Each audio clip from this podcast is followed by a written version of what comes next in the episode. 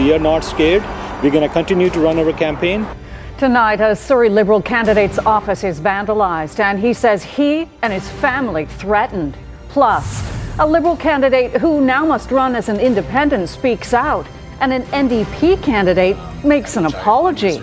Also, Canada! Freedom! 1,000 opposed to pandemic restrictions march in Vancouver while an anti mask incident on a BC ferry gets ugly. And the city of Vancouver's green strategy that has veterans seeing red. You're watching Global BC. This is Global News Hour at 6.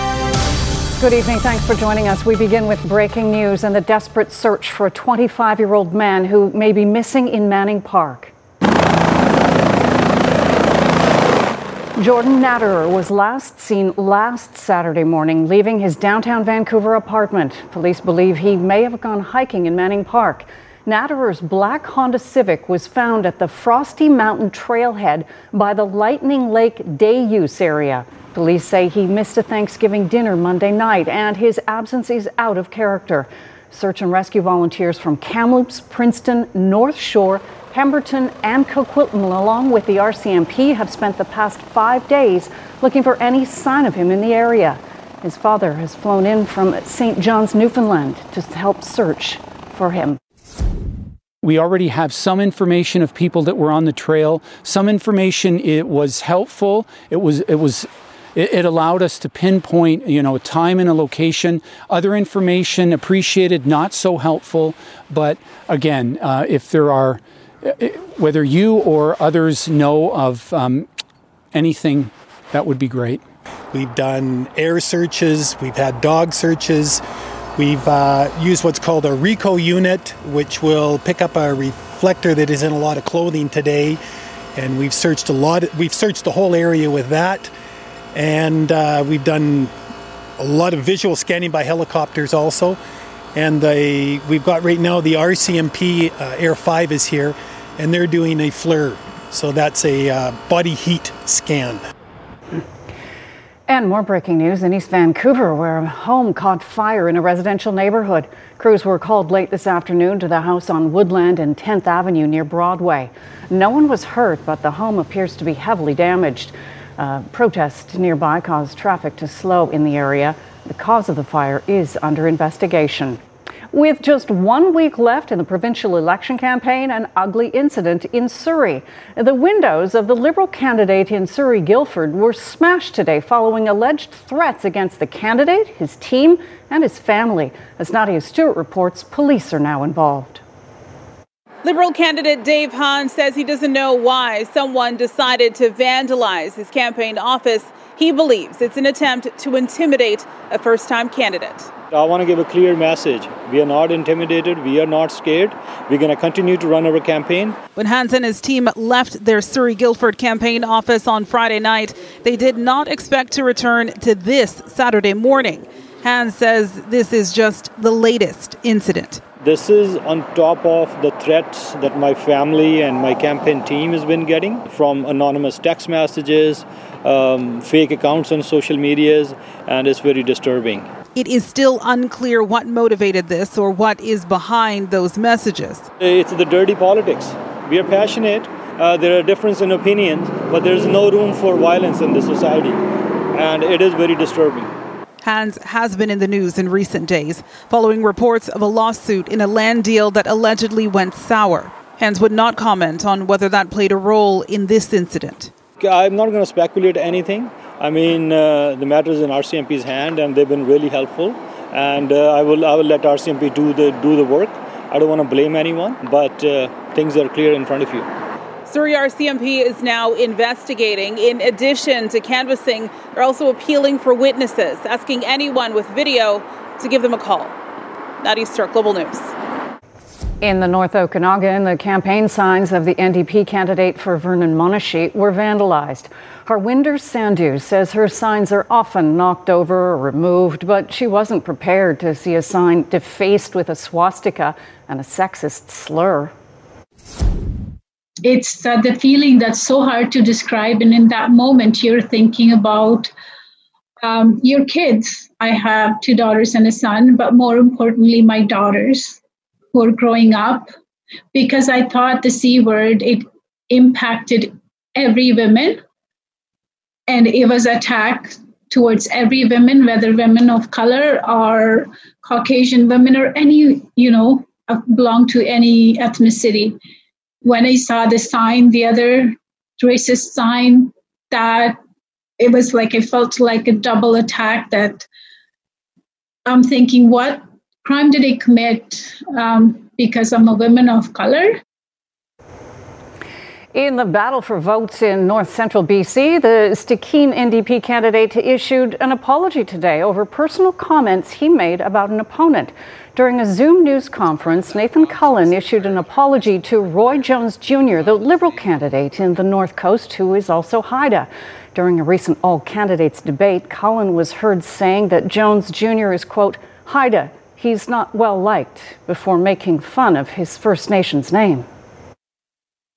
I unreservedly apologize for. They were inappropriate. I've since uh, spoken with Roy and apologized to him and spoken with other Haida leadership. Um, so I just wanted to get that off the top. It was it was wrong what I said. I take it back entirely. Those comments were really disrespectful.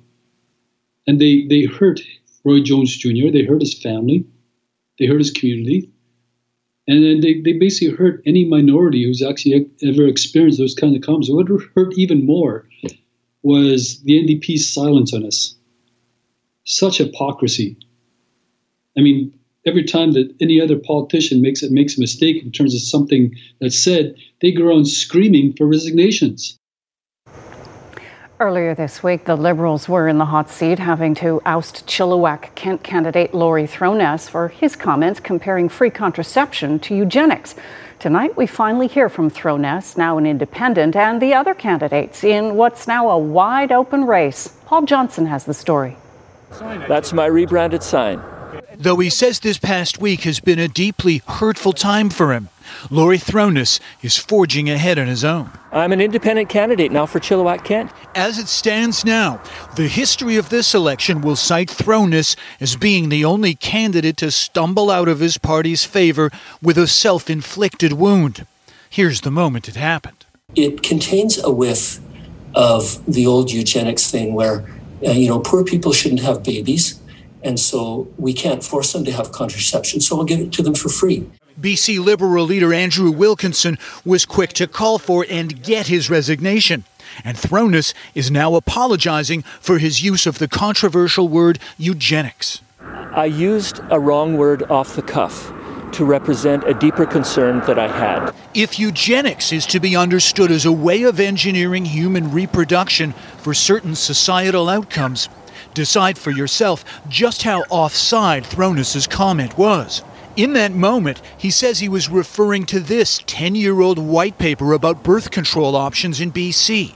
It says free birth control will yield a significant return in reduced public expenditure beyond the cost. The yield will be higher for specific population subgroups in need of extensive income and other assistance. I found that objectionable, and I said so. I, I was disappointed to hear his comments. NDP candidate Kelli Paddon likely stands to gain the most from the episode. And challenges from the other parties, including the Green candidate who stopped campaigning in favor of Jason Lum, say Throness is out of touch. Throness does not represent the views here, and I am so glad that it was finally heard. Mr. Throness represents uh, a good deal of uh, folks who have more I would say traditional views, perhaps. Um, but the fact of the matter is, is when you're here as an MLA, you're representing everybody. But don't count him out yet. A political veteran with a committed team of volunteers, Throness is still likely to appeal to the many cultural conservatives in the eastern Fraser Valley. Well, you know, my voters know what they're getting. In Chilliwack, Paul Johnson, Global News.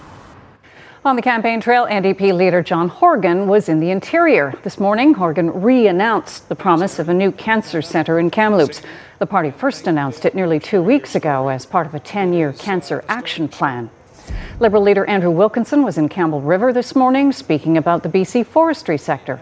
Earlier, the party announced it would implement a more effective, efficient, and responsive market pricing stumpage system to help keep the industry competitive.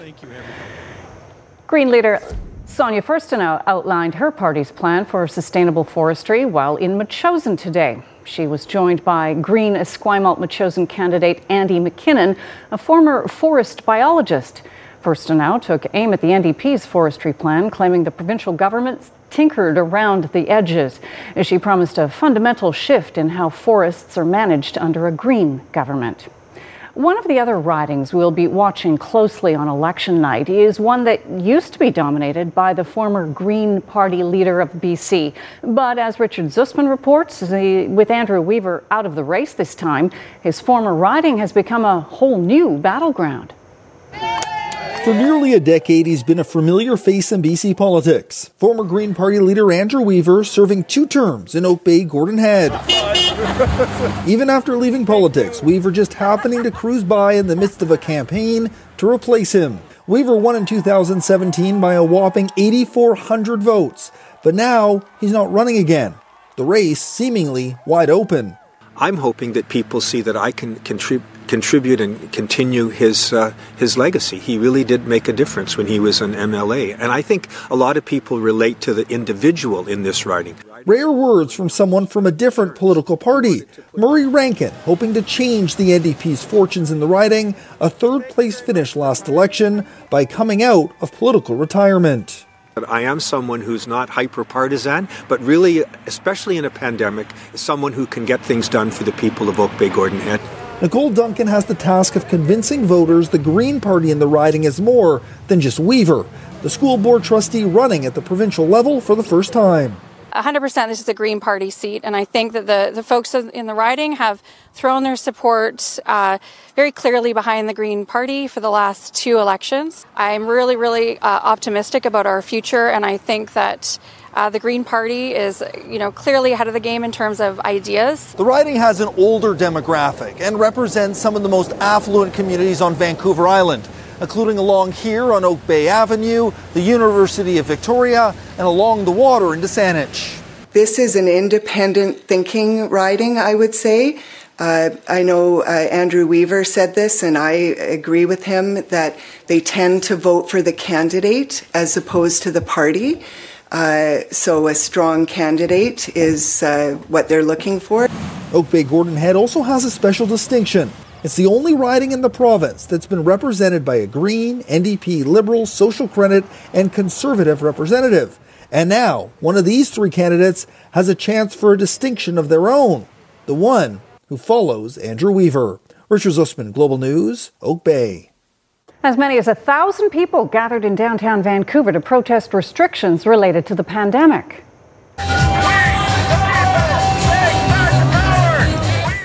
Most in the large crowd were not wearing masks and did not keep their physical distance as they met at the Vancouver Art Gallery, then marched through the downtown core this afternoon. Some carried signs denouncing the pandemic as a hoax. Vancouver police kept an eye on the proceedings to make sure public safety was maintained. A small group of anti mask demonstrators caused a disturbance on a morning sailing from Nanaimo to Horseshoe Bay. BC Ferries says the incident happened on the 8:30 sailing of the Queen of Oak Bay. West Vancouver police say it involved about 50 protesters. Dozens of unmasked protesters who boarded in separate vehicles became belligerent and harassed masked passengers. At least 12 of them have been banned from the BC ferries for the rest of the day. For the fourth time in just over three years, police in BC are warning the public about the same high risk sex offender. 41 year old Cameron Rattel is now living in Victoria after completing a sentence for sexual assault. He's known to target girls and young women between the ages of 16 and 25 and is believed to pose a high risk to reoffend. Rattel has been convicted of sexually assaulting women living on university campuses in Ontario. The VPD issued similar warnings about him in May of 2017, February of 2018, and June of last year. Rattell uses hearing aids and must abide by several conditions, including staying away from schools, not consuming alcohol or drugs, must report all relationships with women, and not accessing the internet. Surrey RCMP is investigating the report of an attempted abduction near an elementary school in Cloverdale. Yesterday, at around 3 o'clock, a student was reportedly approached by a man in a black van outside Adams Road Elementary School. They were able to, the child was able to run away and called police. The man is described as dark skinned, bald, with a beard, wearing an orange brown shirt. If you have any information, please contact Surrey RCMP. Vancouver police say they've identified a suspect in an attempted child abduction investigation. Wednesday afternoon, police say a 13 year old girl was approached by a man near Kerr Street and Southeast Marine Drive who asked her to get into his vehicle. The man was driving a black four door Audi A4. Police say after seeing the media coverage, a man came forward and spoke with detectives, but has been deemed not a threat to the public and has since been released. Vancouver police are asking for more information from the public in hopes of solving this case. Delta police are issuing a warning after a teenage girl was followed in Tsawwassen on Thursday morning. She was walking near 52nd Street and 12th Avenue at around 8 o'clock when a man got out of a burgundy colored car, walked towards her, and told her to get in the vehicle. The girl ran, and the incident was reported on Friday. The suspect is described as white, in his 50s, with short white hair. He was wearing brown baggy pants, a blue t shirt, and carrying a cane. If you have information, please call Delta Police. A somber photo shoot to remember loved ones lost to the overdose crisis. It took place today in front of the historic Mission Rail Bridge. Dozens gathered to memorialize those they've lost through addiction and to raise awareness about the opioid pandemic. Organizers say they want people to know addiction is not just an urban problem, but an issue that's hitting families in every BC community. Addiction affects people from all families and all walks of life. People with great potential. And if there was a safe supply, they might survive and go on to lead very happy, productive lives. Just one day after Global News revealed some City of Vancouver managers got during a time of economic restraint, we're now learning the city is recommending not only dropping a proposal for free year round parking for veterans, but is considering taking back what little veterans already get. And as Kristen Robinson reports, the main reason for the move isn't sitting well with many. Already struggling at limited capacity during COVID, the Billy Bishop Legion says just getting here is a battle for many members. A lot of veterans have difficulty finding parking spots. And some don't make it here at all. Because they can't find parking, they choose not to come. Staff disappointed to learn Vancouver is recommending against free city parking for veterans. Well, I don't think it's right. It was kind of a shock.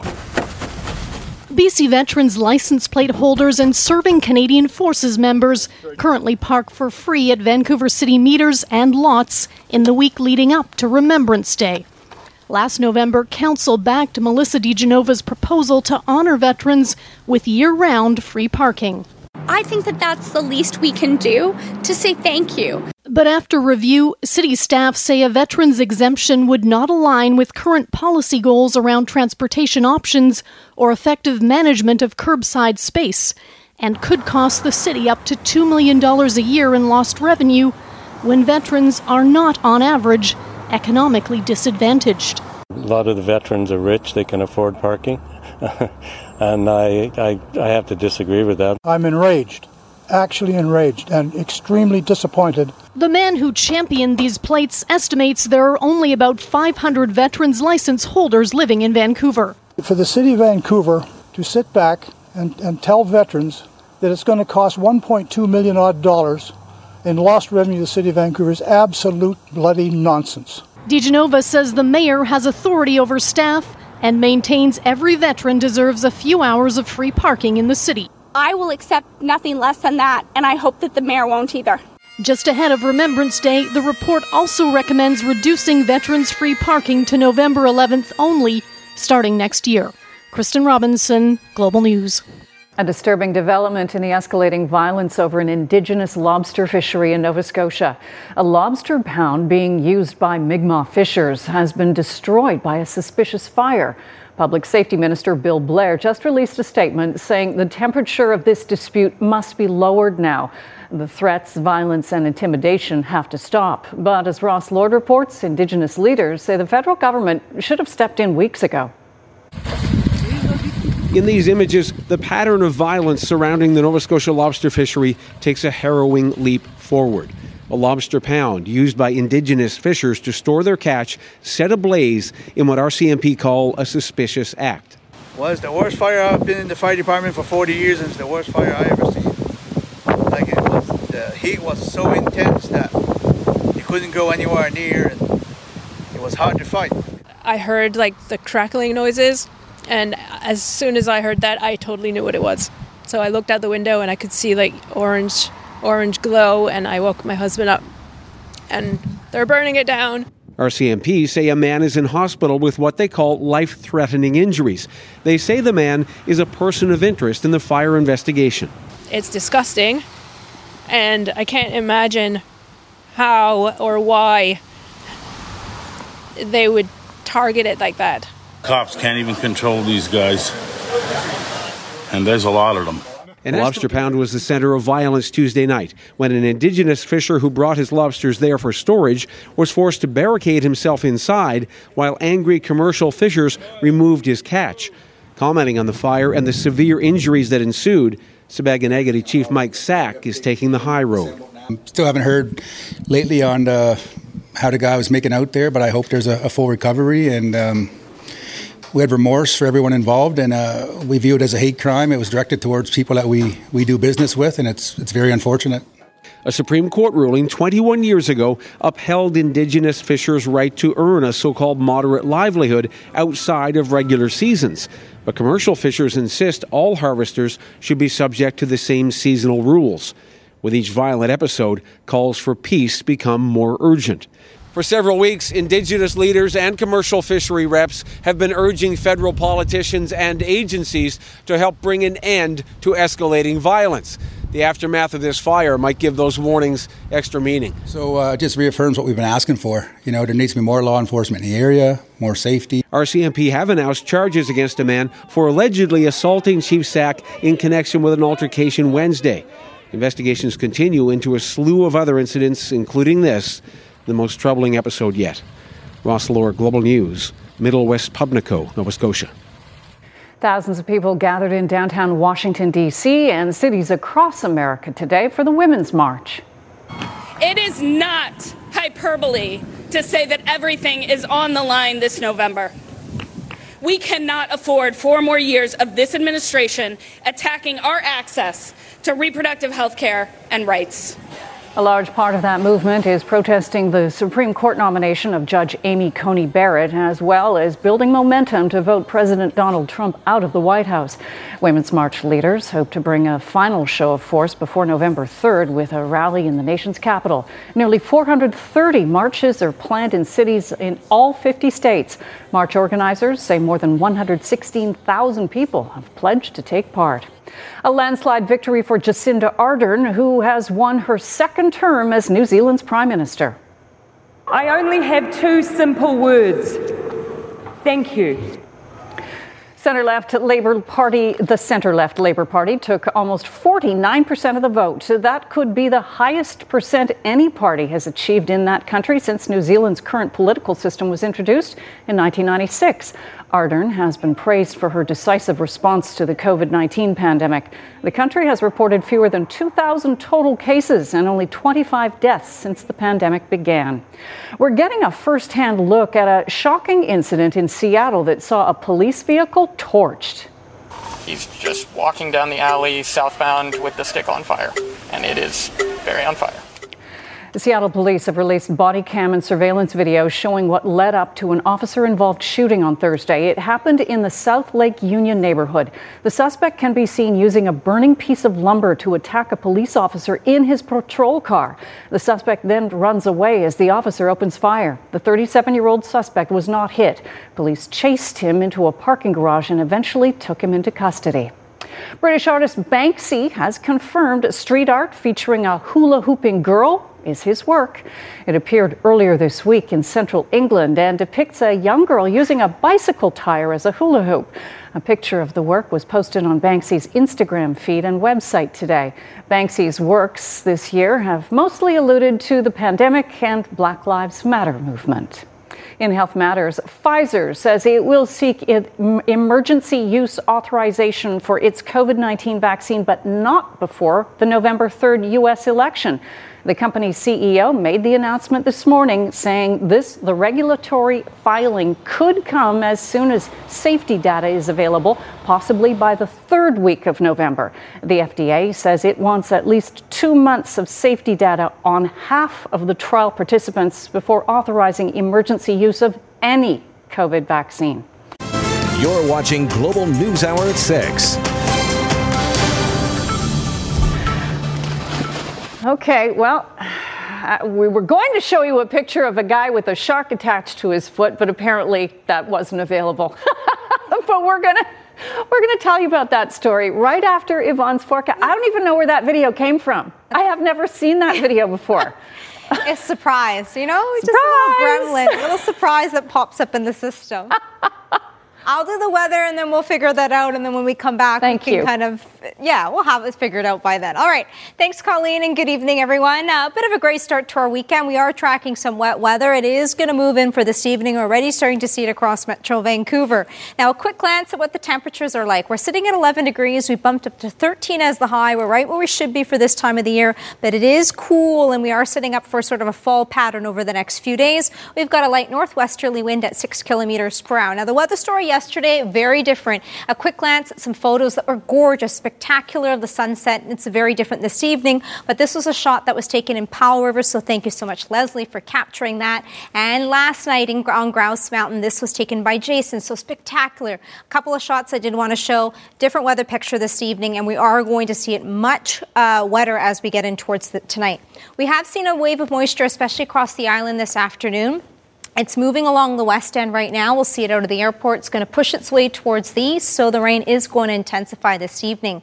Temperatures are going to cool off. Tonight we're down to 9 degrees. The rain should ease off quite quickly for the morning hours on Sunday. That's the silver lining, but we'll still see cloud cover through the day and some drizzle. That's what I've left in the forecast towards the afternoon with temperatures up to 13. So the precipitation that we see through the day on Sunday will be very light. Drizzle for most areas and continuing in towards the evening. There's that wave of moisture now as it pushes its way towards the interior. We are looking at snow, the snow level lowering between 1,000 to 1,300 meters rainfall amounts first across Metro Vancouver with the Futurecast, and this is what we're seeing. So there's that pulse of rain, heavy at times overnight for the morning hours, it dissipates quite quickly along the south coast. We'll still see wet snow for higher elevations for the early morning hours, and that'll ease off through the day. And then it's unsettled over the next few days into early next week. We've got cloud cover and on and off showers for both Monday, Tuesday. Rainfall amounts along the south coast, 10 and potentially up to 15 millimeters. We'll see higher amounts along the North Shore Mountains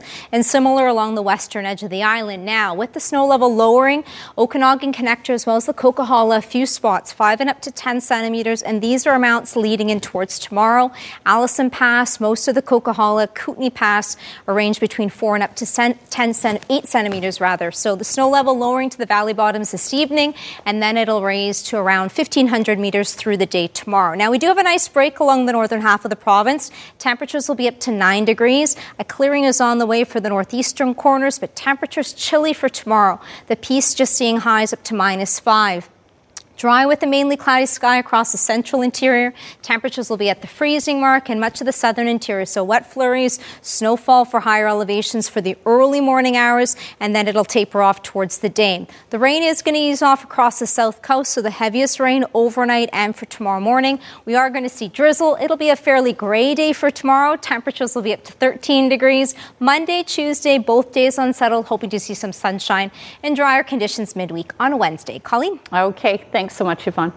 Parts of California are seeing more shark activity than normal, and the weather might have something to do with it. The Cal State Long Beach Shark Lab says it usually at this time of year, it's usually at this time of year when great white sharks swim south to Cal, from California to Mexico's warmer waters. But thanks to record breaking heat, the ocean hasn't cooled and the sharks aren't sticking around.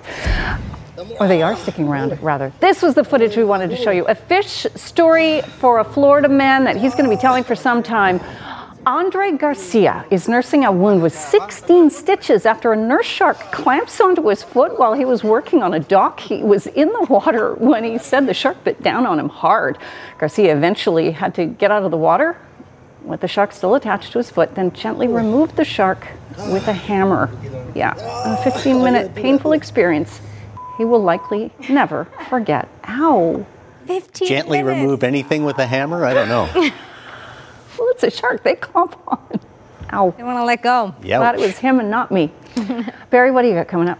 Uh, well, we got some uh, tennis. It was a big day for Canadian men. There were a couple of tournaments in Europe, and three men were in the semis, so we'll tell you how they all did.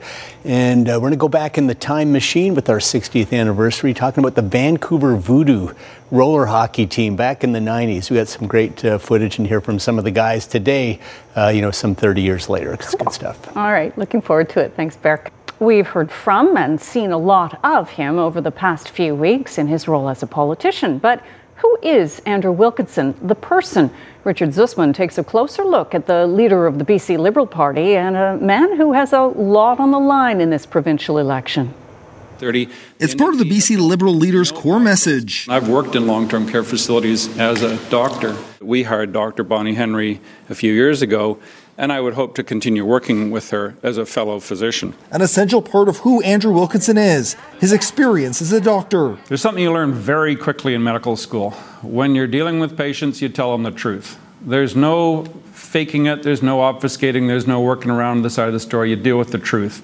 You deal with it right up front. And that's hardwired for me. It's been decades since he's put on the scrubs.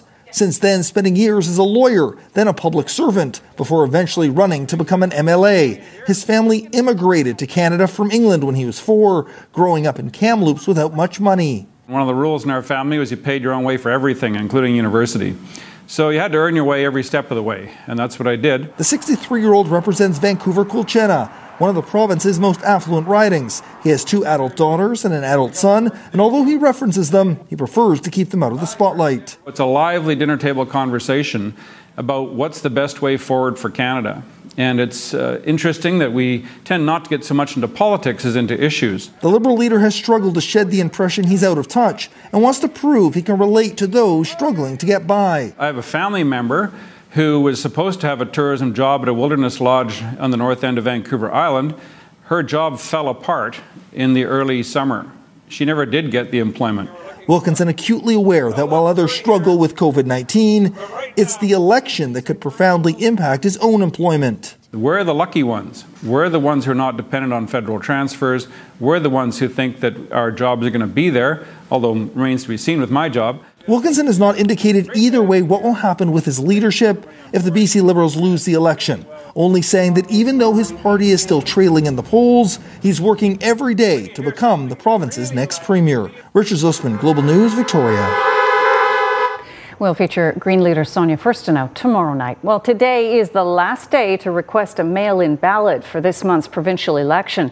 Elections BC recommends voters apply for the vote by mail package by 8 o'clock tonight. Anyone who doesn't meet the deadline will have to vote in person and will no longer be able to request a package. As of Friday, Elections BC said it had already received 717,000 vote by mail packages. Those packages must be received by Elections BC before 8 p.m. Saturday, October 24th. Uh, looking at that pro, excuse me, that promo waste reduction, I think about the COVID 15. Uh, yes, you're talking about the, the weight gain. Everyone The weight sitting gain. around. Yes, yeah, right. waste reduction. Get it? Yes, Yeah. I do get it. Do sports. Very, I'll, I'll, very I'll, sharp I'll go today, away. Colleen. This is a special Saturday for you. Uh, thanks. That uh, had the possibility to be a record-setting day for Canadian men on the ATP Tour. Three of them, Felix Auger-Aliassime, Milos Raonic, and Denis Shapovalov, had the chance to advance to the final of their respective tournament. In the end, only Felix will play for a title. Auger-Aliassime just turned 20 in August, t- taking on Spain's Roberto Bautista Agut in the semis in Cologne, Germany. Felix with the deep return sets up the put away at net, won the first set 6 3, dropped the second set 6 1, but then got his form back in the third. A brilliant volley at net here for Auger-Aliassime, and he wins it in three sets, goes for his first ever ATP title tomorrow versus top seed Alex Zverev of Germany. Meanwhile, in Russia, the St. Petersburg Open, Denis Shapovalov taking on Russian Andrei Rublev in the semis. Shapovalov looked great in the first set. Two fantastic volleys here at net. And he won that first set 6 4, but his serve would let him down in key moments for the rest of the way. Rublev won the second set, got a break in the third, and then served it out. He's a good young player. He'll turn 23 next week. Shapo is just 21. They'll meet a lot in the future. Rublev wins this battle in three sets and advances to Sunday's final. Milos Raonic playing in the other semi today, taking on Croatia's Borna Coric, who made it to the finals of last year's St. Petersburg Open. Milos in control in the opening set, penetrating ground strokes, easy put away. Cruz 6 1 in the opening set, but Coric turned the tables, won the second set 6 1, and in the deciding set, Milos doesn't do enough with that first volley and then misses the second one. Coric breaks. And that's trouble for Big Milos. Coric serves out the match, forehand winner to book his ticket to the finals against Andrei Rublev. So no all-Canadian final in Russia. Both Raonic and Shapovalov exit in the semifinals. Game six of the NLCS, Dodgers Braves. LA needs to win to force a game seven. A great start. Bottom first, already 1 0 after a Corey Seager homer. Justin Turner follows with a blast to center, just clears the wall in center. Uh, Dodgers put up three in the first to go up 3 0. Their starter, Walker Buehler, threw six shutout innings, but got big help from Mookie Betts in the fifth. A leaping grab to save a run, and the Dodgers keep their 3 0 lead intact, and they would go on to win it 3 1 as they force game seven tomorrow night. ALCS Game 7 going on right now. Astros have won three in a row versus the Rays to get to a winner take all tonight. Only the 04 Red Sox have ever won a series after trailing 3 0. Bottom first, Randy Arozarena takes Lance McCullers Jr. out of the yard. Two run homer, seventh postseason home run for the Cuban rookie, most ever in Major League history. Tampa with the early 3 0 lead in the fourth. PGA Tour is in Las Vegas at the beautiful Shadow Creek layout for the CJ Cup. American Russell Henley long birdie attempt at the 10th. That will go down. A 5 under today has the lead at 15 under, three shots better than four players, including Xander Schauffele. Adam Hadwin, top Canadian, tied 33rd at 3 under. Nick Taylor is at 1 over.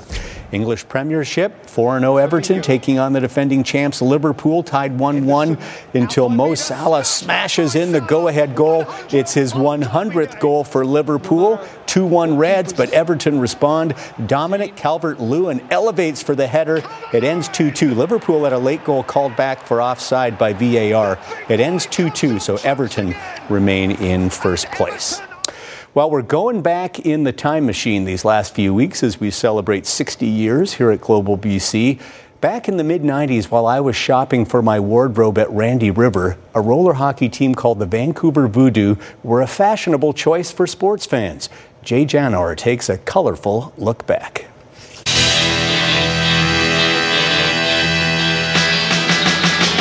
For a small but very distinct part of the 1990s, the Vancouver Voodoo were a thing. For those who went to a voodoo roller hockey game and those who played, summertime sporting entertainment didn't get any better than this for a variety of reasons. My comment is that, that I've never had so much fun playing the sport of hockey as I did playing pro roller hockey. Saved by Daswell. Scoffins with the rebound scores. Jason Scoffins, and it's 7 0. Voodoo. Back in 1993, 19 year old babyface Jason Scoffins was an original member of the Vancouver Voodoo. Voodoo part of the 12 team Roller Hockey International, a summer sports league that nobody really knew what to expect. It, it, it was absolutely huge. I mean, we were pro athletes um, who only one of us was a real pro, um, being Jose Charbonneau. Everybody else was, you know, a, a former junior player or, a, you know, this, that, and the other. None of us knew what we were doing. We were just kind of showed up and winged it. The Voodoo winged it for four seasons. That first year, they were led by Jose Charbonneau. Released by the NHL Canucks a few years earlier, Charbonneau ripped up the RHI, scoring 68 points in 14 games. For Charbonneau, it was a career resurrection that earned him another stint with the Canucks. For the Voodoo and their head coach and part owner Tiger Williams, it was game on where they quickly became the hottest ticket in town. It was uh, very high scoring, not so defensive, a um, lot of flow. It was four on four, and so you would have uh, defensemen constantly in the rush and offensive. Here's a breakaway opportunity. It's number 18, Doug Ast, in on goal. He scores! It was just so much fun. I mean, didn't have to back check quite as hard. just a red line in and, and just give her, go to the net. Green couldn't pull the trigger. Now Ast. Ast scores! Doug Ast was another BC boy making voodoo memories. Ast played three seasons of roller hockey, two in Vancouver, where Tiger Williams nicknamed him the Paper Boy. And yes, he delivered big time 116 goals, 211 points in just 72 games. The puck was so light, and you could really get it up in a hurry. And I, I kind of I had my spot. I like to go kind of top shelf. For a team that was only around four seasons, the Voodoo left a lasting impression.